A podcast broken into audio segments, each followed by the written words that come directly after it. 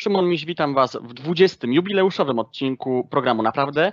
Moim dzisiejszym gościem jest Paweł Kobyliński, były poseł Koalicji Obywatelskiej, poseł ósmej kadencji. Witam Pana bardzo serdecznie. Dzień dobry, witam wszystkich e, oglądających, witam Pana redaktora. Witam serdecznie. E, także słuchających, bo też na Spotify tak. będziemy. I zaczynamy od dosyć palącego, myślę, tematu, e, nadal gdzieś tam w naszej polskiej polityce, czyli konfliktu między y, Jarosławem Kaczyńskim, bardziej może Mateuszem Morawieckim, a Zbigniewem Ziobro, y, którzy to konfliktują się nadal o nieprzyznanie bądź przyznanie pieniędzy z Funduszu Odbudowy, no i też ogólnie z y, nowego budżetu na lata 2021-2027. Jak pan myśli, tak z perspektywy już byłego posła, co z tego może wyniknąć? Co gdzieś tam może się udać Ziobrze albo Morawieckiemu czy Kaczyńskiemu? Wie pan co, to znaczy no rzeczywiście jest tak, że mm, w każdym nawet szerokim ugrupowaniu, jak są jakieś grupy, podgrupy, to tam ludzie się lubią albo nie lubią, albo tworzą się pewne grupy interesu, jak widać no, w ramach Zjednoczonej Prawicy, no, e, ten Solidarna Polska jest taką grupą, można powiedzieć, bardzo agresywną. Kiedyś taką przeciwwagą dla e, dla Solidarnej Polski byli posłowie porozumienia jako te takie gołębie, a tu mamy Jastrzębi, no a Morawiecki i z Kaczyńskim stali w środku i, i, i z, próbowali to jakoś, jakoś pogodzić. Natomiast dlaczego przede wszystkim tak Zbigniew Ziobro robi? No to jest troszkę jak z tym pytaniem, dlaczego, dlaczego pies sobie liże? Bo może. No i tutaj jest tak samo, no, bo może bo nie ma alternatywy w tym momencie albo e, albo e, e, premier Morawiecki wraz ze swoim zapleczem, a przede wszystkim Jarosław Kaczyński posypie głowę popiołem i będzie, że tak powiem, grał póki co tak, jak mu Solidarna Polska zagra, albo stracą większość. Jak stracą większość, no to rządzenie stanie, e, stanie się wyjątkowo trudne, zwłaszcza, że w Senacie też nie ma większości. Jak widać, prezydent e, Duda już szuka sobie miejsca na karierę poza Polską, w związku z tym prawdopodobnie też tam będzie się jakoś trochę mitygował, jeśli chodzi o te takie najbardziej mm, kontrowersyjne, kontrowersyjne ruchy Zjednoczonej Prawicy. Projekt Czarnych dalej jest na stole przecież. Tak, tak, tak, tak. Będziemy, będziemy y, na pewno widzieć taką erozję tego, tak mam taką, y, takie, takie przeświadczenie, erozję tego systemu. E, no tam nigdy chemii i miłości między tymi ludźmi nie było. Ja pamiętam w ogóle, jak premier Morawiecki został premierem, to przecież to był człowiek zupełnie wyciągnięty z kapelusza. On na samym początku, powiem szczerze, jak jeszcze był ministrem gospodarki i przychodził na komisję gospodarki, to ja nawet powiem szczerze, myślałem, no kurczę, no facet, który był szefem banku i on tam nawet zachowywał się na samym początku, podkreślam, na samym początku na Komisji Gospodarki rozsądnie. Ja z nim rozmawiałem, on tam przyjmował nawet argumenty, byłem zadowolony. No, można powiedzieć, trafił przedsiębiorca, człowiek interesu na no, ja też jestem przedsiębiorcą, co prawda na dużo, w ogóle mikroskalę, ale tam jakoś rozumieliśmy te e, wspólne klimaty. No potem wszedł jakby w czystą politykę. Natomiast e, on był człowiekiem z zewnątrz i był ogromny, jakby ogromny był opór wśród posłów PiSu, żeby go w ogóle przyjąć jako takie ciało obce. Kiedyś pamiętam, Ryszard Petru wyszedł na mównicę i powiedział: I co, brakuje wam Beatki, tak? No tak, brakuje. No Tym bardziej, że to pamiętam. przecież człowiek Tuska, jakby tak, nie patrzeć. Tak, tak, tak, tak. Było to bardzo zabawne. E, miny posłów PiSu były bezcenne, bo oni rzeczywiście przyznali rację. Natomiast teraz rzeczywiście od tego czasu widać, że też e, pozycja Morawieckiego wzrosła. Ale to e, jednak jest walka o o, o wpływy, o udział w spółkach, o udział w różnych strukturach i innych takich gremiach. Widać, że tam jest walka na noże. Prawda jest też taka, że tam każdy na każdego szuka jakichś różnych haków. Przecież e, każda służba praktycznie w pewnym momencie mogła podsłuchiwać, e, e, robić jakieś inwigilacje inne. No oczywiście no, jakby koroną wszystkich e, e, klejnotów, że tak powiem, jest Pegasus, tak? E, aczkolwiek no tutaj wydaje mi się, że jeszcze największe smaczki wyjdą, wyjdą może mam nadzieję w trakcie powołania komisji, komisji śledczej. To będzie trwać, ten konflikt będzie się jątrzyć. Nie ma szans, żeby go moim zdaniem przetrwać, bo to będzie konflikt na wyniszczenie. A czy jest taka możliwość, że prawdopodobnie, bo też słyszę jakieś różne zbieżne, e, jakieś takie sprzeczne sygnały od różnych osób, czy związanych z polityką, czy polityków.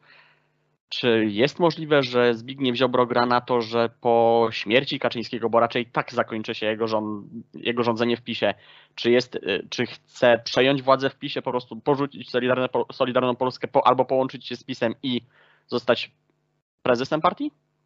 Ja myślę, że jeśli e, te nastroje antyunijne, które zresztą przecież sam Morawiecki e, tu twórczo zwiększa, tak?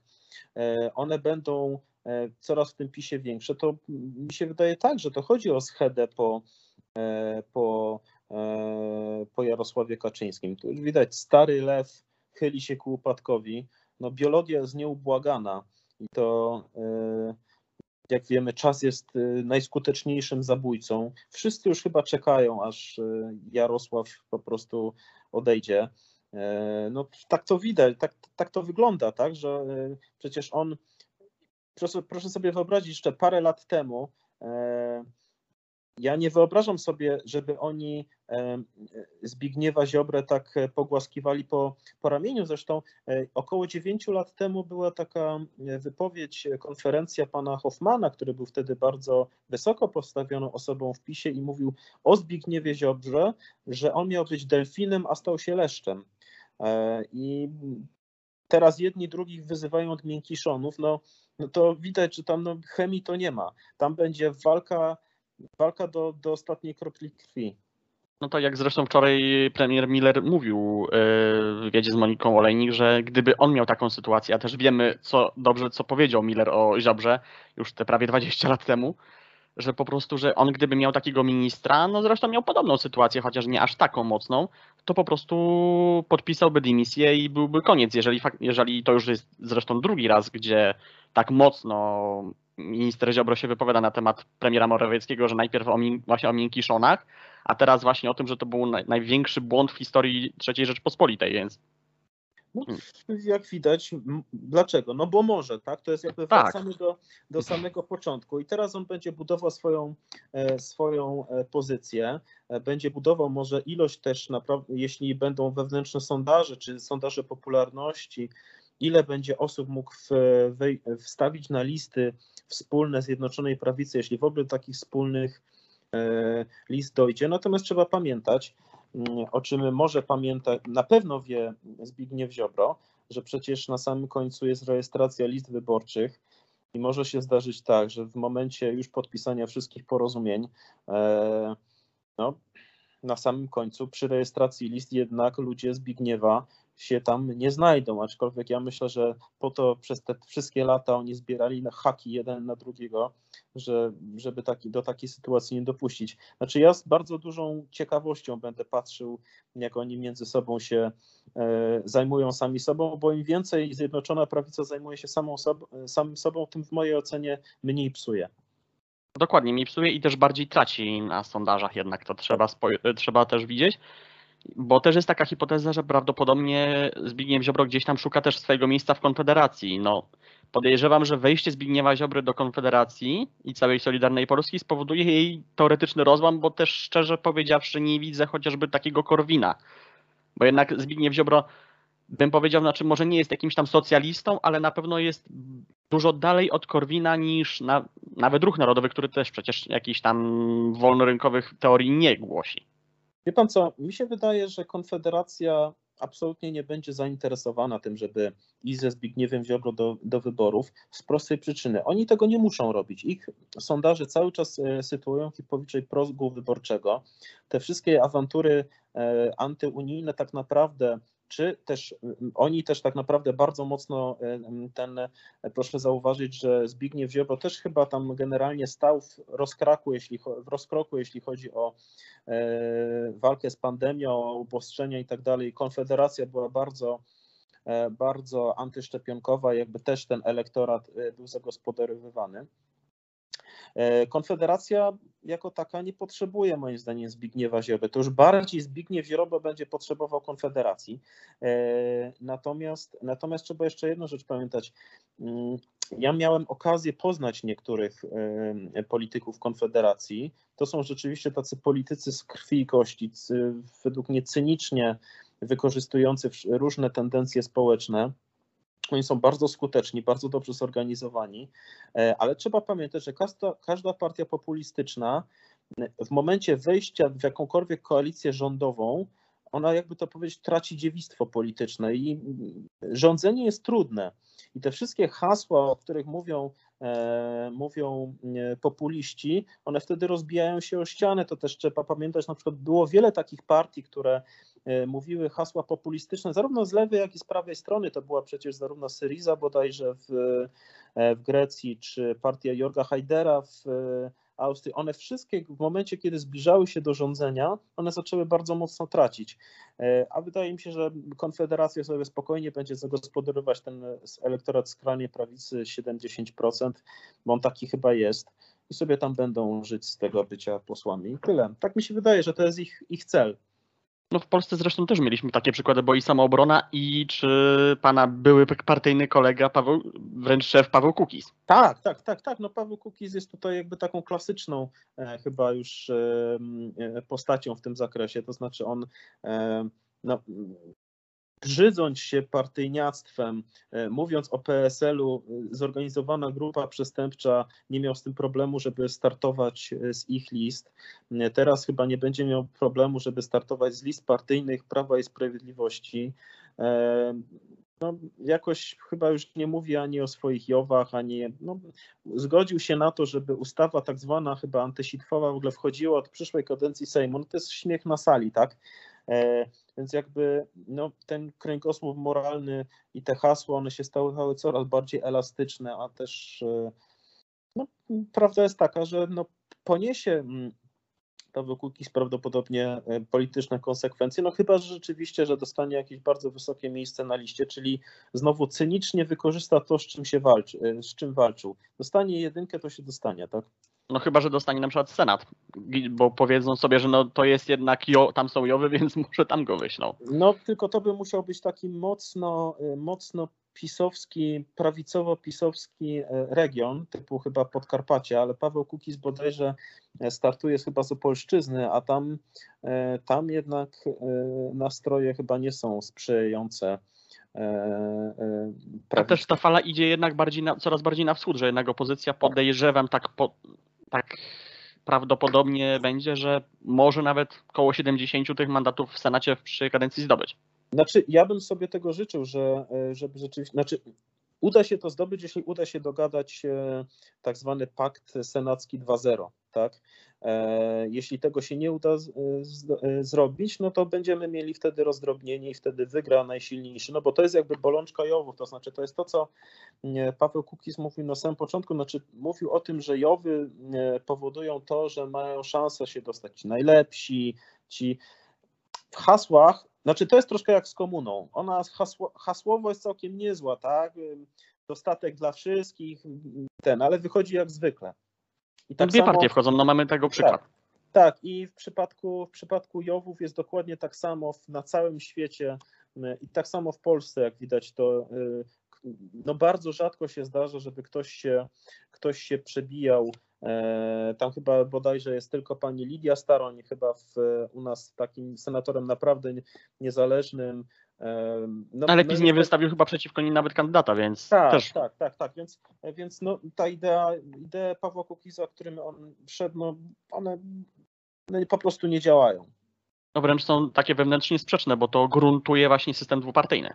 Tak, no właśnie to jest troszkę, no, tak jak socjalizm był e, systemem, gdzie naród pije szampana tylko ustami swoich przedstawicieli, tak samo Jowy to jest e, system, który po prostu mimo zapowiedzi tak naprawdę utrwala system partyjny, a jednocześnie tak naprawdę wybory e, dokonują się na, jakby to powiedzieć, przy zielonym stoliku, kiedy ustala się, kto będzie kandydował, kto nie, no bo przecież tak naprawdę są, zresztą to tak jak w Stanach, tam są Stany, gdzie przecież e, kandydaci na prezydentów w ogóle nie jeżdżą, bo wiadomo, że w Teksasie wygra republikanin, czy tam a, a nie wiem, w Nowym Jorku wygra demokrata, więc oni sobie nie zawracają tym głowy, tylko skupiają się na tak zwanych swing states.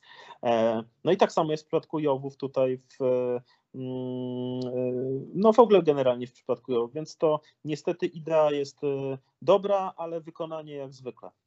Dokładnie. I też tak może trochę podzielimy ten temat, może taki trochę wyborczy, bo no, tak jak ja, tak i pan też obserwujemy scenę twitterową, że tak powiem, gdzieś tam tych i fanboi PiSu i fanboy, fanboyów Platformy gdzieś tam bardziej też, czy ogólnie fanboyów opozycji, czy też trochę też Hołowni, w sumie też osobno patrząc. I jest duża, znaczy może nie tyle kłótnia, co też, no, no można powiedzieć to trochę taka kłótnia między tymi zwolennikami.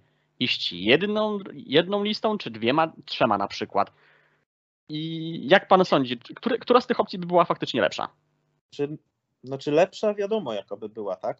E, bo albo się idzie po zwycięstwo i ordynacja jest jaka jest, idzie się razem, to jest premia za, za jedność i no to nie ma szans, żeby było inaczej.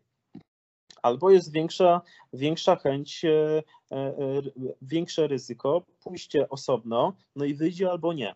I mimo wszystko ja uważam, że co do zasady jedna lista będzie bezpieczniejsza na to, żeby opozycja mogła iść, iść e, i wygrać te wybory. Bo przecież tak naprawdę to jest znowu cyniczne, o czym mówią niektórzy liderzy partyjni, którzy nie chcą tej wspólnej listy, że przecież e, wyborcy chcą mieć wybór, ale oni mają wybór, bo przecież na liście wyborczej jest napisane, kto jest z jakiego ugrupowania, kto z jakiejś partii, a kto jest bezpartyjny. Więc mają wybór. Oczywiście e, chodzi o coś innego, znaczy chodzi o dorwanie się tak naprawdę do biorących miejsc, e, miejsc e, w, na listach wyborczych. Aczkolwiek trzeba pamiętać znowu o tym, że premia za jedność powoduje, że w danym okręgu może być więcej mandatów niż jak idziemy osobno. I ja mam nadzieję, że teraz to jest takie puszenie się, puszenie się samców, tak? który, który lepiej, który gorzej, czy innych y, liderów i liderek partyjnych. Natomiast mi się wydaje, że jak przyjdą wybory i przyjdą sondaże, no to będzie rozmowa i, i tyle. No na tą chwilę też prawda jest taka, że y, no, niektórzy liderzy partyjni, no jeśli powiedzą, że oni idą razem, y, no to tracą jakby byt polityczny. E, oni nie mają, wtedy rzeczywiście dla niektórych to się zlewa, no i wtedy ci, którzy są bardzo anty na przykład platformerscy, no bo jest dużo takich ludzi, którzy, którzy są wnerwieni na platformie i mają do tego absolutnie pełne prawo, powiedzą, że oni nigdy nie zagłosują na listę, listę platformy. Mają prawo? Mają. No demokracja, tak? Natomiast później będzie kwestia sondaży, badania rynku wyborczego. No to, to jest no teraz wszyscy mówią, co mówią, a później będzie, będzie inaczej prawdopodobnie. Ja bym sobie tego życzył, bo przecież tak naprawdę chodzi o to, żeby jednak te mm, formacje prounijne, proreformatorskie, one, one przejęły tą władzę. Bo to, to już jakby, no to jest najważniejsze, no bo teraz my rzeczywiście jesteśmy na kursie kolizyjnym z Unią i to, to naprawdę nam się nie opłaca.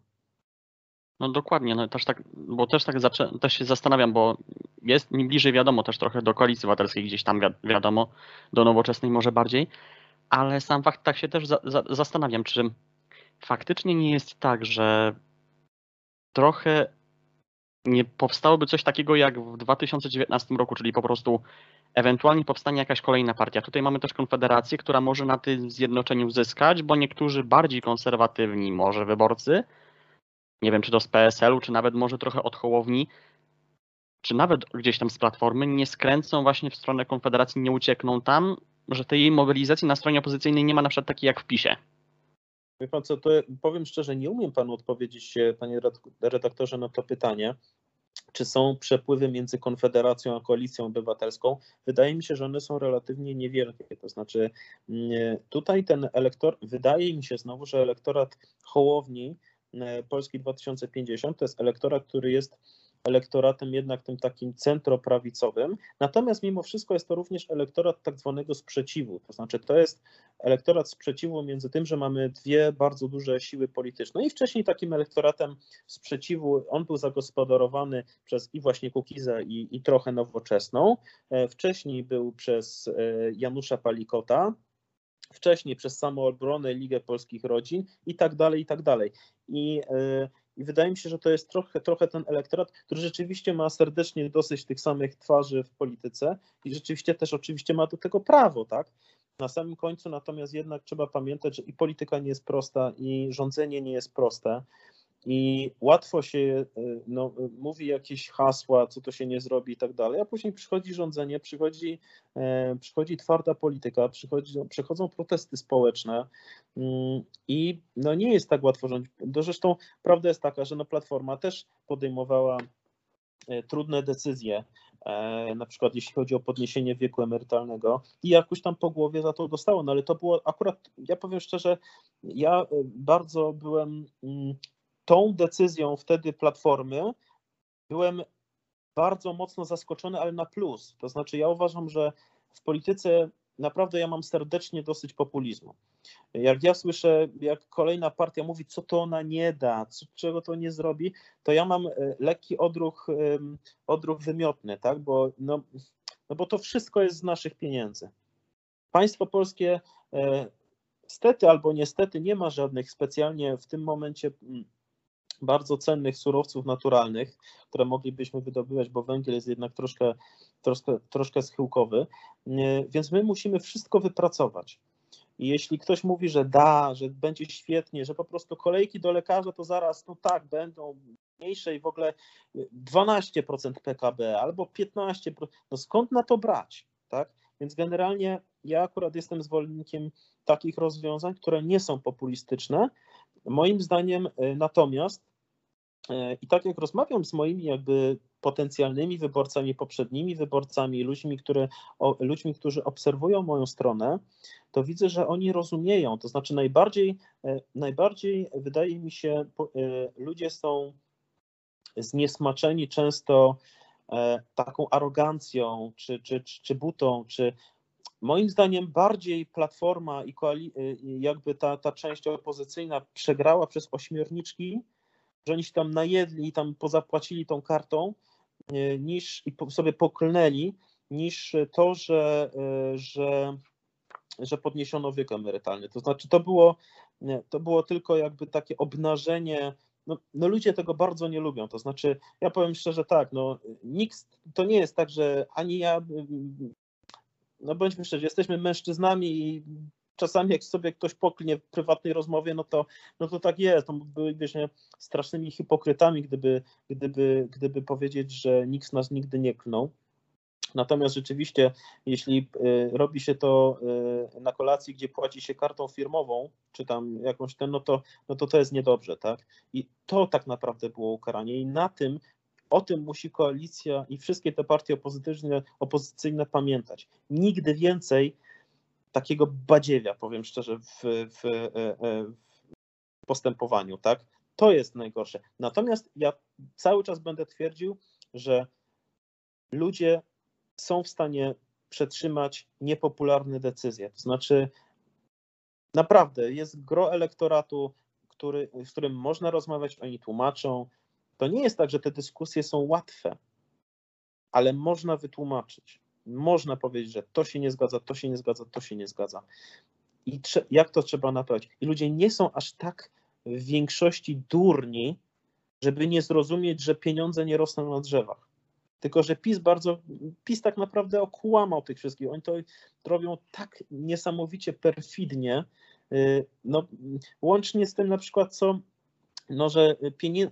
Y, y, Platforma często mówiła, że nie ma na różne, na różne rzeczy. No i rzeczywiście tak jest. To znaczy, jak y, teraz widzimy na przykład w cenach prądu, tak, że no, no bo nie było na to pełne rozdawnictwo, bo myśmy mieli wtedy inwestować w, ele w elektrownię czy w inne, że to byśmy teraz nie płacili takich horrendalnych pieniędzy za prąd i tak dalej, i tak dalej, tak. Albo jest na to, albo jest na to.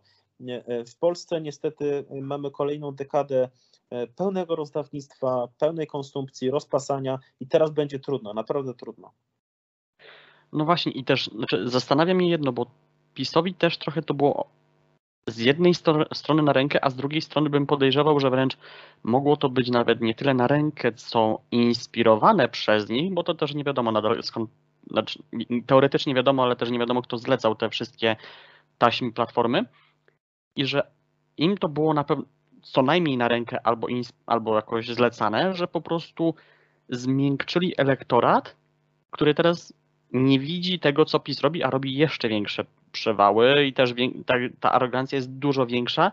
I teraz pytanie, na czym PiS może przegrać? Czy na tej arogancji, czy faktycznie na tej drożyźnie, która no, będzie jeszcze większa, bo przecież to, co mówi prezes Glapiński o tym, że inflacja zacznie w lipcu spadać, to jest dla mnie wręcz absurdalne, skoro w sierpniu kończą, kończy się ta obniżka VAT-u. I wtedy dopiero ta inflacja wybije mocno w znaczy, górę. Prezes Glapiński jest dla mnie postacią groteskową i ciężko jest mi, ciężko jest mi w ogóle tak, tak naprawdę merytorycznie w ogóle często oceniać to co, to, co on robi. E, natomiast, e, natomiast tak, drożyzna, zresztą każdy, proszę zauważyć, każdy, każda władza upadała, czy w większości taka reżimowa, taka, e, taka quasi autorytarna albo autorytarna, upadała albo miała wielki kryzys swojej, swojego funkcjonowania przez kryzysy ekonomiczne. I bądźmy szczerzy, no, socjalizm upadł w 89 czy 88 roku e, przez kryzys ekonomiczny. E, w 79, 80, 80 roku mieliśmy gigantyczny kryzys ekonomiczny wywołały, wywołany wcześniejszymi jakby błędnymi, w, części, w dużej części błędnymi e, decyzjami. Na to oczywiście naszły jeszcze sytuacje zewnętrzne i tak dalej. Tak? Wcześniej znowu w 70 roku też przecież te mm, wydarzenia na wybrzeżu e, były inspirowane tym, że e, była, miała być zmiana, zmiana polityki cenowej i tak dalej, i tak dalej. Wszystkie te reżimy e, ludzie, ludzie lubią, że tak powiem, pełny portfel i jak wszystko idzie, tak? No jak nie idzie, a zwłaszcza jak byli przyzwyczajeni do tego, że im się należy, no to, no to jak im się należy, no to, no to władzę, no to co robisz, tak? Dlatego ja uważam, właśnie dlatego, że ludziom nie wolno robić wody z mózgu, nawet kosztem tego czasami, że ma się trochę mniej punktów e, procentowych w sondażu, albo się nie, nie, nie, do, nie dostanie się człowiek na kolejną kadencję. Ja, ja uważam, że generalnie posłowie za bardzo są przys, przyspawani w dużej mierze do, do swoich stołków poselskich i zamiast ludziom mówić jak jest, mówią ludziom to, co oni chcą usłyszeć. Oczywiście, że tak. I też jest taka zasada, że mam wrażenie trochę, że Grzegorz Schetyna jako lider Platformy trochę chyba to przespał, bo jednak zaczął mówić, że no może to, że, ta, że i ta podwyżka wieku emerytalnego była błędem, że do tego nie wrócimy, gdzie tak naprawdę to jest wręcz obowiązek nowego rządu, że to już nie będzie 67 lat, a podejrzewam, że taka podwyżka wieku emerytalnego będzie musiała wynosić gdzieś 69 lat nawet, bo system emerytalny nie wytrzyma tego, albo po prostu sprywatyzować ZUS i zostawić ZUS i wprowadzić do tego prywatne spółki.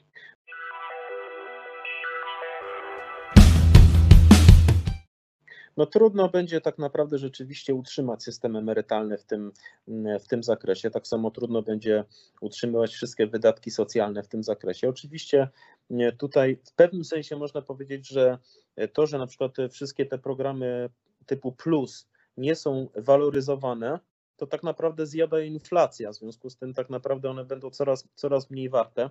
No już są warte chyba z 380 zł, chyba tak, 500 tak, plus. Tak. W przypadku prawdopodobnie jedzenia, gdyby liczyć same jedzenie przez te kilka lat, to pewnie są warte 200 albo 220, bo to tam koszty jedzenia horrendalnie poszły do góry. Mhm.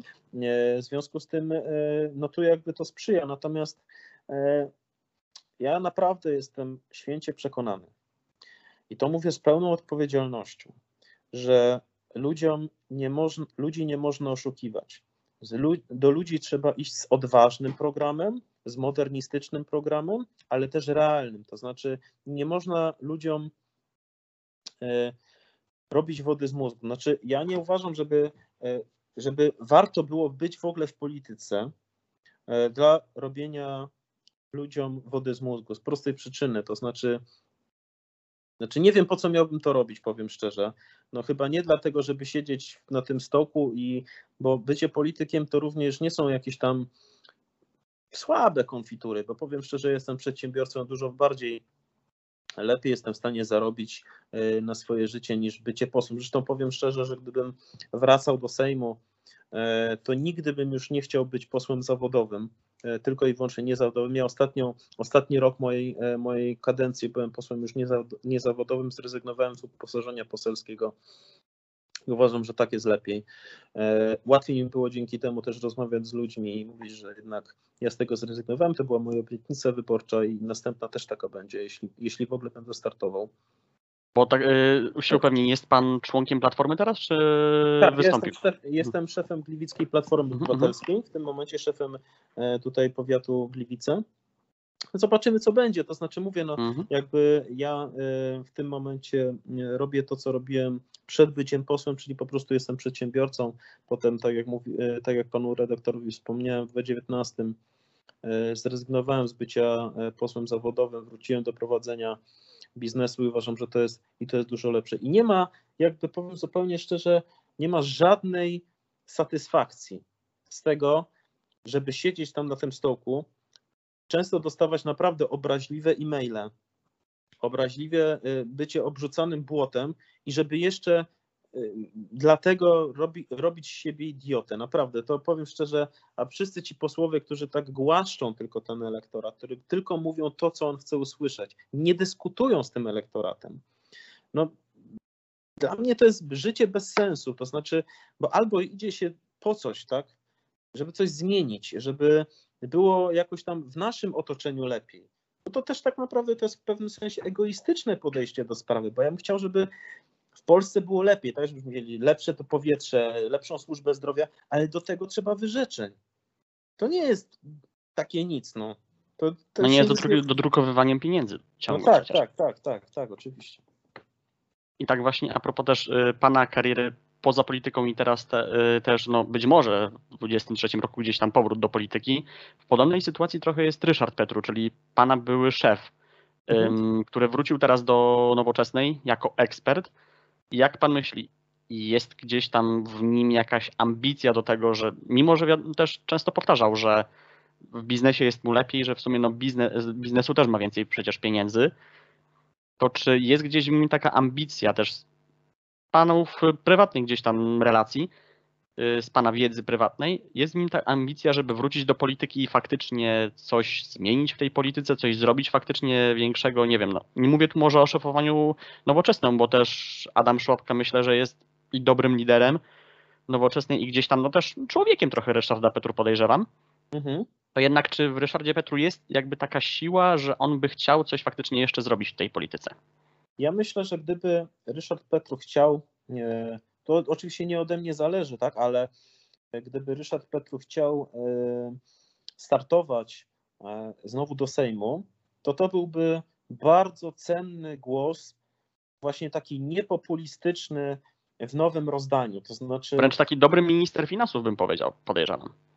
Czy on by był dobrym ministrem finansów? Tego nie wiem, bo bo tego nie wiem, tak? Tego mhm. nie umiem powiedzieć. Natomiast, no, bo on jest ekonomistą, nie finansistą, to chyba bardziej byłby dobrym może ministrem gospodarki. Albo i tak. Mhm. Gdyby tak już dywagować, tak? Mhm. Natomiast, natomiast powiem szczerze, on naprawdę, ja powiem tak, yy, myśmy jako jedyni, jako całe ugrupowanie wtedy głosowaliśmy przeciwko 500+. Ja byłem dumny z tego głosowania, mimo żeśmy dostali w łeb za to, tak, że jesteśmy wstrętni, okropni i w ogóle nie chcemy ludziom dać ich pieniędzy, tak, mimo że to wiadomo, że to z kredytu. Głosowaliśmy przeciwko obniżce wieku emerytalnego. Ja później nie głosowałem za 500 plus na pierwsze dziecko. Nie głosowałem za tym, żeby służbom mundurowym e, jakby obniżać znowu, dawać jakby te kolejne przywileje. I ja uważam, że generalnie im więcej takich ludzi, którzy odważnie podchodzą do, do tematu, e, tym lepiej w polityce. Mimo, że ono czasami jest trudne, mimo, że właśnie czasami się z niej wylatuje. E, ja wyleciałem e, i, i trudno, tak? To znaczy, wolał, wolę wylecieć, niż mia, miałbym na przykład coś pozmieniać. Tak? No proszę sobie wyobrazić, że ja bym został, nie wiem, i teraz co bym miał mówić, że jednak no rzeczywiście to 500 plus to był błąd, czy coś, no, no nie był błąd, no, no wyszło na nasze. Ja rozumiem, że ono teraz jest, tak? I, no, i to jest no, znowu pewne prawa nabyte. To, ja uważam, to trzeba reformować i tak dalej. To prawa nabyte i tak dalej. To wszystko rozumiem. Ale co mam mówić, że ja się wtedy pomyliłem? Nie. Ja się wtedy nie pomyliłem. To znaczy, uważam, że to była dobra decyzja, że myśmy byli przeciw. Uważam, że trzeba mówić ludziom jak jest. Uważam, że trzeba wierzyć w swoje przekonania. Jak się wierzy w swoje przekonania, to jest szansa, że coś się zrobi dobrego. Jeśli się w to nie wierzy, to wtedy się jest kolejną maszynką do głosowania z miękkim kręgosłupem. Ja nie chcę być y, maszynką do głosowania z miękkim kręgosłupem. Oczywiście, czasami są też trudne głosowania. To też wiadomo, że no, trudne są głosowania, ale po to też jest dyskusja na klubach. Ona często jest ostra, żeby wypracowywać pewne rzeczy. I też nie można chować, e, e, e, nie wiem, się pod ścianą i mówić, nie, nie, to ja po prostu będę udawał, że mnie to głosowanie nie interesuje. Człowiek idzie do polityki, powinien iść do polityki z jakimiś swoimi przekonaniami. Ja uważam, że przede wszystkim moim przekonaniem jest to, że nie wolno ludzi okłamywać i nie wolno ludzi ograbiać z ich własnych pieniędzy i nie wolno ich zadłużać, jeśli oni tego tak naprawdę nie chcą. Bo jakby przyszło co do czego i każdy by musiał teraz spłacić nagle te kilkadziesiąt tysięcy długu, które PiS narobił, to by wszyscy, to klękajcie narody, tak? To by się ludzie nagle, e, ale ja nic nie brałem, ja nic nie brałem, rząd mi dał. A guzik z pętelką, bo brał i żeś głosował. I taka jest prawda. No. Ja tak no dokładnie. Nie. Dokładnie i też mam taki, też miałem wcześniej taki pomysł, który też o dziwo trochę poparł poseł lewicy Maciej Kopiec, za co też został mocno zrugany też na Twitterze przez czy młodzieżówkę, młodzieżówki lewicy, czy też innych tam działaczy lewicowych, y, gdzie po prostu gdyby faktycznie dać ludziom całą wypłatę bez y, składki zdrowotnej, bez emerytalnej, bez tych wszystkich tam podatków, które muszą płacić, by oni dostali to na rękę i mieliby sami oddać to do ZUS-u czy do NFZ-u, to by się dwa razy zastanowili i by wtedy zrozumieli, ile tak naprawdę oni zarabiają i ile tak naprawdę pomysł. to się gdzieś tam rozmywa. Ale to świetny pomysł jest. To jest, popro, to jest ja y, kiedyś o tym, mówię szczerze, o tym kiedyś rozmawialiśmy. Ja uważam, że to jest absolutnie świetny pomysł. To znaczy, bo to jest tak, no jak człowiek y, ma ubezpieczenie komunikacyjne, OC, to je płaci, ale wie, jak ma wypadek, gdzie zadzwonić i tak dalej. I wie, za co płaci. Umie sobie pakiet wykupić. A tu jest takie, nie wiadomo, coś tam, tak? Tu w końcu mogłoby być taka zasada, jeśli chodzi o państwo. Płacę, wymagam, ale też odpowiadam, bo wszyscy też, prawda jest taka, mówią o prawach. Tak? A gdzie obowiązki? Obowiązkiem na przykład e, nas wszystkich jest płacenie podatków. Ja uważam, że tak, on, to jest obowiązek. Ja powiem szczerze, płacę podatki w Polsce. E, nie korzystałem z tarcz tych e, e, różnych, jak się to nazywa, tych, co tam były te, co tam rząd. rząd no i antykowidowe, anty, antyinflacyjne, tak, tak, wszystkie tak naprawdę. Z tego, nie korzystałem z jakichś ulg, nie korzystałem. Ja uważam, że ja te podatki płacę. Co prawda często się frajerzy, no bo bądźmy szczerzy, no inni często nie płacą jakieś zachodnie koncerny i tak dalej. E, w końcu tak nam też wychodzi wstawanie z kolan, ale to też jest mój obowiązek. Ale też powinienem czuć, że coś za to dostaję. Ja odpukać nigdy nie byłem w szpitalu. E, no, czy jak się urodziłem, to byłem. Mam nadzieję, że wracając teraz do domu nie trafię, tak? Ale tyle, ile ja płacę składki zdrowotnej, powiem szczerze, jako teraz, jako przedsiębiorca, no to chyba gdybym trafił do szpitala, to powinienem mieć złoty sedes. A nic nie będę miał. Będę mhm. jak ten. I taka jest prawda i ludziom też trzeba o tym mówić. Jak człowiek by zapłacił, to by wiedział, bo człowiek jak zapłaci, to się dwa razy zastanowi. To jest troszkę tak jak z dopłacaniem na przykład tych malutkich kwot do, do wizyt do lekarza, tak? Jakby człowiek miał zapłacić te 5-10 zł, to by tak łatwo nie, nie wychodził z tej kolejki to by nie było tylu wizyt odwołanych, a to idą w dziesiątki, jak nie setki tysięcy odwołanych, bo ktoś nie przyjdzie, bo ktoś zapomni, bo coś. Jak zapłacisz, to wiesz. Tak samo jest z wszystkim innym, tak? Tym bardziej, że my oś... Mhm. Tak, tak, Tym tak. bardziej, że my 8, my 8 zł miesięcznie płacimy leka swojemu lekarzowi rodzinnemu, tak naprawdę gdzieś tam obogi. Ja tak sobie wyliczyłem, o. że gdzieś yy, też nie, nie chodząc jakoś tam często do lekarza, bo aż tak mocno nie chorowałem, to nie będąc u swojego lekarza rodzinnego już 11 lat, to ja już tak naprawdę za darmo, wiadomo, tam wiadomo też wcześniej byłem dzieckiem, bo mam 25 lat w marcu, ale no licząc gdzieś średnio, że od każdego z nas ten lekarz rodzinny dostaje te 8 zł miesięcznie, to ja tak naprawdę sfinansowałem swojemu lekarzowi rodzinnemu już ponad 1000 zł bez, żadnego, bez żadnej wizyty. No tak, tak. Oczywiście są inni, którzy którzy e, częściej korzystają le do lekarza. Są mhm. terapie, które są niesamowicie drogie, tak? No właśnie po to też tak naprawdę jest ta składka, właśnie się płaci, że potem jeśli na przykład, nie daj Boże, ktokolwiek z nas miał nowotwór, to jednak może iść na onkologię i to są przecież tak naprawdę e, mało kogo by było stać na prywatną terapię onkologiczną. Nawet Ale na te tak, dzieci z SMA, które się tak. rodzą już praktycznie i muszą zbierać 10 milionów złotych. No tak, znaczy to jest, to jest też w ogóle ewenement, że rozdajemy 2 miliardy na TVP, po czym jest jakiekolwiek dziecko, czy tam 2 miliardy rocznie, czy nawet więcej na TVP, po czym jest jakiekolwiek dziecko, które po prostu musi żebrać tak naprawdę o to, żeby, żeby je uratować. Tak? No to jest właśnie ten kuriozum tego po prostu państwa z papendekla, jakie teraz mamy. Mm, więc, y, ale to już jakby jest inna rozmowa na, na y, o, o czym innym. W związku z tym ja uważam, że tak, płacę, wymagam, odpowiadam. Tak to powinno wyglądać. Bardzo dobry pomysł. Natomiast młodzieżówki lewicy no, są znane moim zdaniem, to są moim zdaniem jedne z najbardziej hejterskich organizacji, jakie znam na Twitterze. Mhm.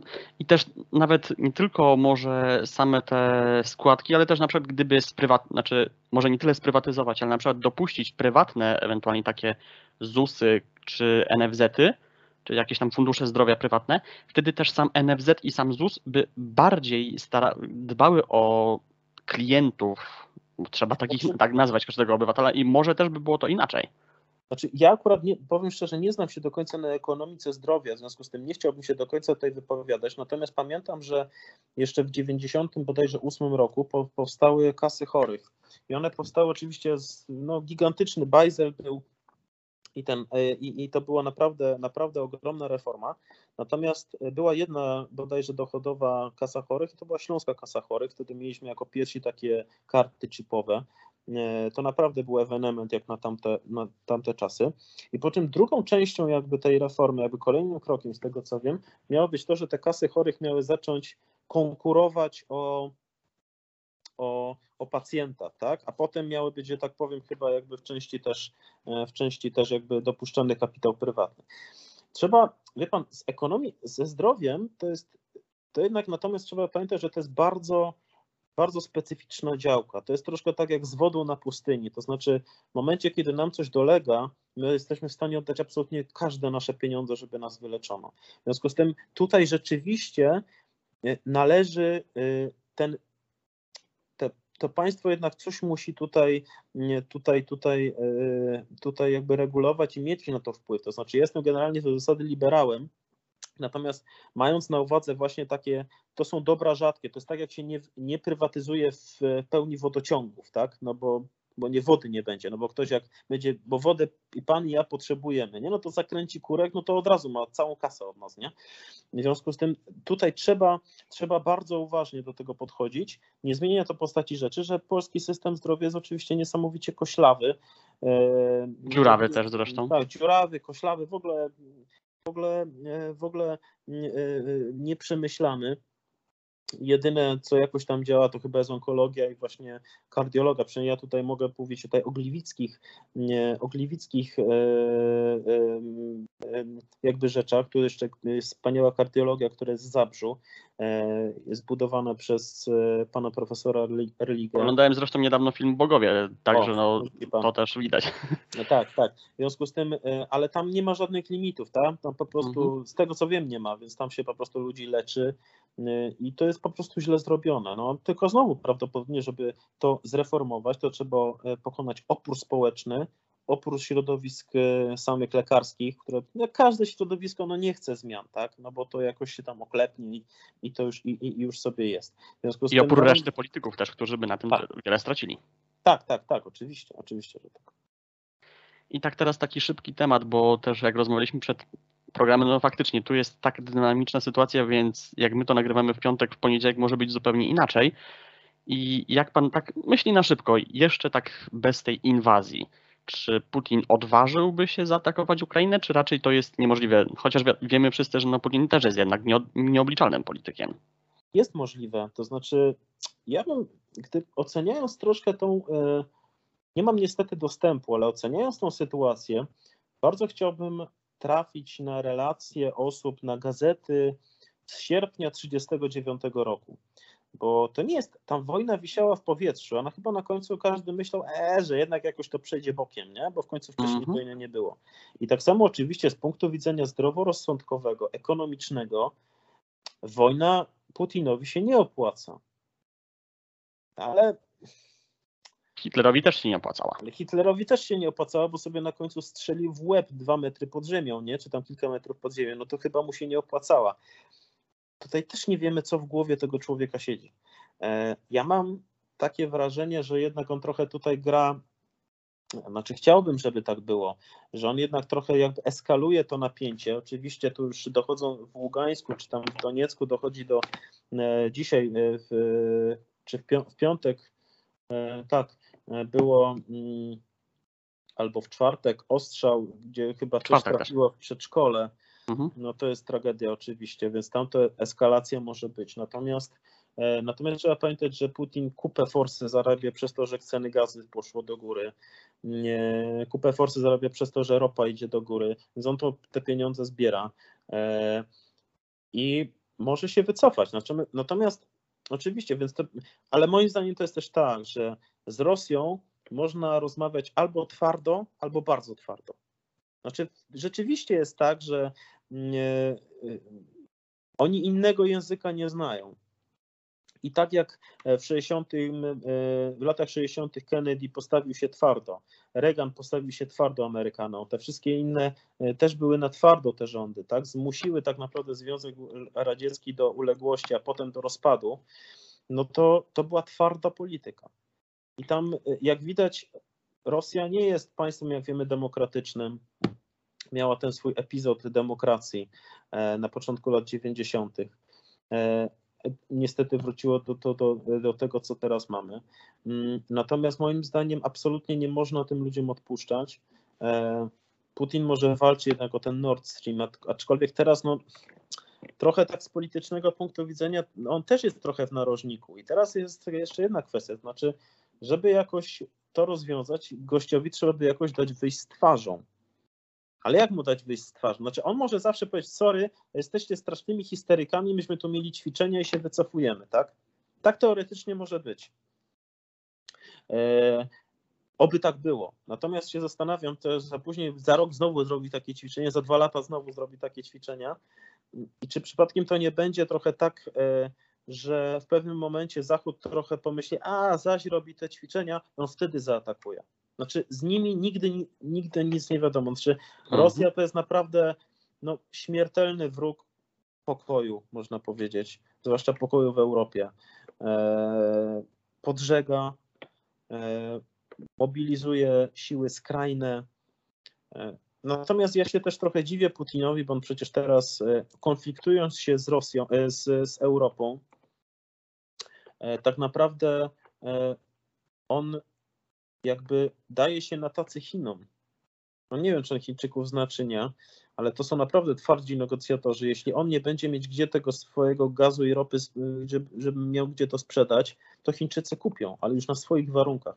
A Chińczyków jest tam 10 razy tyle co Rosjan, naprawdę oni się z nim certolić nie będą. To znaczy. Już to, już to robią, bo przecież ileś razy mówiło, że przecież y, sami Chińczycy, te, no, chociażby teraz też były przecieki, że przecież prezydent Chin powiedział wprost, że w trakcie igrzysk nie ma żadnych mieć ataków, bo są igrzyska i po prostu nie, nie chce jakichś tam problemów.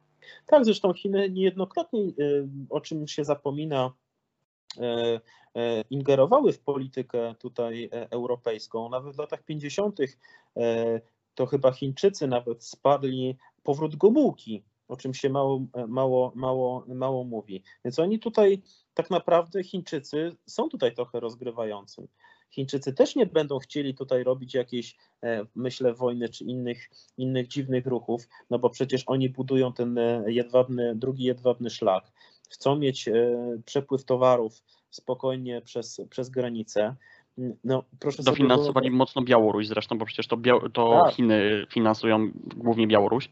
Tak, chociaż może proszę zauważyć, że jeśli jest jeszcze jedno dno, może już teraz już wybiegam zbyt szeroko, ale może tak naprawdę chodzi tutaj właśnie trochę o Białoruś, to znaczy Rosja, proszę zauważyć, e, tą Białoruś anektuje de facto. Tam już jest tyle wojska, że no Łukaszenka nie ma absolutnie nic do powiedzenia w swoim własnym kraju, bo tam jest po prostu tyle wojska rosyjskiego.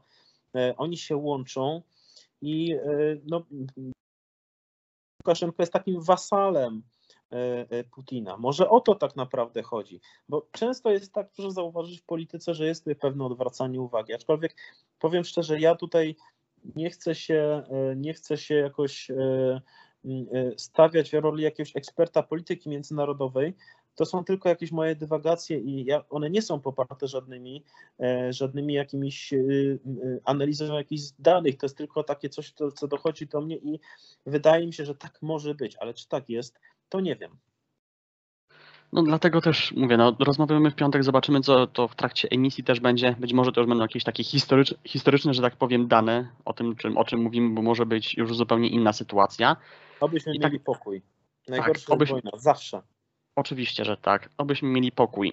I tak na koniec taki trochę luźny temat, bo też tak rozmawialiśmy też poza programem jeszcze o, tak jak już wspomniałem też o powrocie Ryszarda Petru, tak mamy wielki, wielkie być może wstąpienie do nowoczesnej, czyli Marianna Schreiber, która chce wstąpić do nowoczesnej i podobno część mło- młodych nowoczesnych jest za tym. I co pan o tym myśli, tak szczerze powiedziawszy, tak już trochę pół żartem, pół serio może? Czy to Znaczy, będzie druga no- Nelly Rokita na przykład? Znaczy tego nie wiem akurat, natomiast znaczy na pewno e, na pewno e, ta pani jest już relatywnie mocno rozpoznawalna. Jest taką e, osobą, która widać stara się no, bardzo mocno dystansować się od polityki, którą i od ugrupowania, w której jest jej mąż.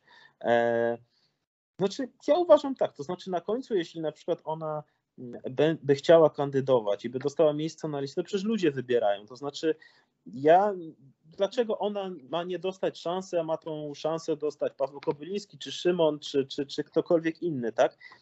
Jeśli nowoczesna e, zdecyduje, że, że jakby to, co mówi pani Marianna, wpisuje się w, e, w ten program, wpisuje się w. To dlaczego nie dać jej szansy? No, ona jest młoda, ambitna, uważam, no, no czemu, czemu, ma, czemu ma czegoś, e, czemu ma, em, czemu ma e, czegoś nie, nie może, ona nie może być zakładnikiem właśnie swojego męża. Nie może być zakładnikiem swojego męża. Dokładnie. I tak na koniec, co by pan chciał jeszcze da- dodać od siebie, bo zawsze tak daje taki jakby takie pole manewru do moim gościom właśnie do takiego powiedzenia, co pan by chciał, nie wiem, o czym tak chwilę porozmawiać, czy po prostu co tak od siebie dodać na sam koniec programu. Ja bym chciał przede wszystkim bardzo wszystkich zachęcić do tego, żeby się angażowali w politykę i żeby się zapisywali do partii politycznych i żeby e, nie mówili, że tylko, że są na nie, że mają dosyć polityku i politycy są wstrętni i w ogóle najgorsi. E, Co prawda rzeczywiście chyba jest tak, że polityk jest najgorzej ocenianą funkcją społeczną we wszystkich sondażach, ale to jest tylko i, wy, i wyłącznie wina tego, że e, nie angażują się w nią e, aż tak wiele osób, tak? Ja bym bardzo chciał, żeby ludzie się angażowali we wszystkim wieku. To nie chodzi o to, żeby tylko tak zwane, wszyscy mówią o stawianiu na młodych, tak? No czy to jest super, ale uważam, że wszyscy mają szansę e, w polityce, nieważne od jakiego wieku, e, nieważne jakie mają, e, jaką mają płeć i tak dalej. Uważam, że wszyscy powinni się angażować, wszyscy powinniśmy chodzić na wybory, bo na końcu rzeczywiście, jak my się nie interesujemy, to jest taki truizm, ale jak my się nie interesujemy polityką, to ta polityka interesuje się nami i ta polityka, którą uprawiało na przykład PiS przez te ostatnie 6 lat, zainteresowała się przede wszystkim naszym portfelem i to wszyscy teraz czujemy. Więc zachęcam. Zapisujcie się. No ja też wielokrotnie myślałem, żeby może się zapisać, ale na razie tkwię w tym dziennikarstwie, więc na razie O, tak wszystko, niech wszystko, wszystko przed panem, aczkolwiek no, Oczywiście, no, e, e, też no, wybitni dziennikarze też są potrzebni. No i mój imiennik przecież też przyszedł z e, TVN-u do polityki, Tak, także tak. i wykręcił, dwa, i wykręcił w niektórych miejscach, tak jakby chodzi, w niektórych gminach przecież nawet 20% poparcia w wyborach prezydenckich. Bo miał 13, ale w niektórych gminach wiem, że miał 20%, także wszystko przed, wszystko przed nami. Tak. Yy, A teraz dziękuję panu bardzo serdecznie za rozmowę. Moim dzisiejszym Dziękuję. gościem jubileuszowego 20 odcinka był Paweł Kobeliński, były poseł Koalicji Obywatelskiej. Dziękuję panu bardzo serdecznie. Dziękuję bardzo, dziękuję panu redaktorowi, dziękuję wszystkim tym, którzy nas oglądali i słuchali. Również dziękuję. I tak na koniec jeszcze dodam, bo też było sporo takich, y, że tak powiem, ciekawych informacji też o, o różnych tam innych y, źródłach, też o innych programach. Ja powiem od siebie tak. Ja nie jestem przez nikogo finansowany, robię to za darmo i chcę, żeby tak było. Być może tam jakiś patronat kiedyś wleci. Na pewno chciałbym, żeby to dziennikarstwo też młodych ludzi, bo to też o młodych ludzi chodzi, żeby było jednak wolne od, tak, od takich różnych gierek i zagrywek i żebyśmy po prostu robili to, co lubimy, bo to też myślę, że w nas młodych to powinno być jakąś taką główną siłą, żebyśmy robili to, co lubimy, a nie dla pieniędzy, czy dla jakiegoś tam fejmu, czy dla jakichś różnych rzeczy. Także dziękuję, mimo że tych oglądających może dużo nie ma, no mam nadzieję, że będzie w przyszłości więcej, ale że widzicie i doceniacie to, to co robię i że będę robił to dalej, bo to jest fajne i to jest też dla was, też dla siebie, dla swojego fanu, a nie dla żadnych korzyści materialnych czy politycznych. Dziękuję za uwagę. Zapraszam na kolejne odcinki programu Naprawdę oraz na inne programy na moim kanale czy na Spotify. Do zobaczenia w kolejnym odcinku. Oglądaj programy na kanale Naprawdę oraz na Spotify Naprawdę, czyli naprawdę nieobiektywnie, zgodne przeciwieństwa wraz z zagotoўnicą oraz odkłamuję wiadomości. Polecam także bloga naprawdę.blog oraz mojego Twittera czy fanpage na Facebooku, programu, kanału i podcastu. Naprawdę. Do zobaczenia w kolejnym odcinku.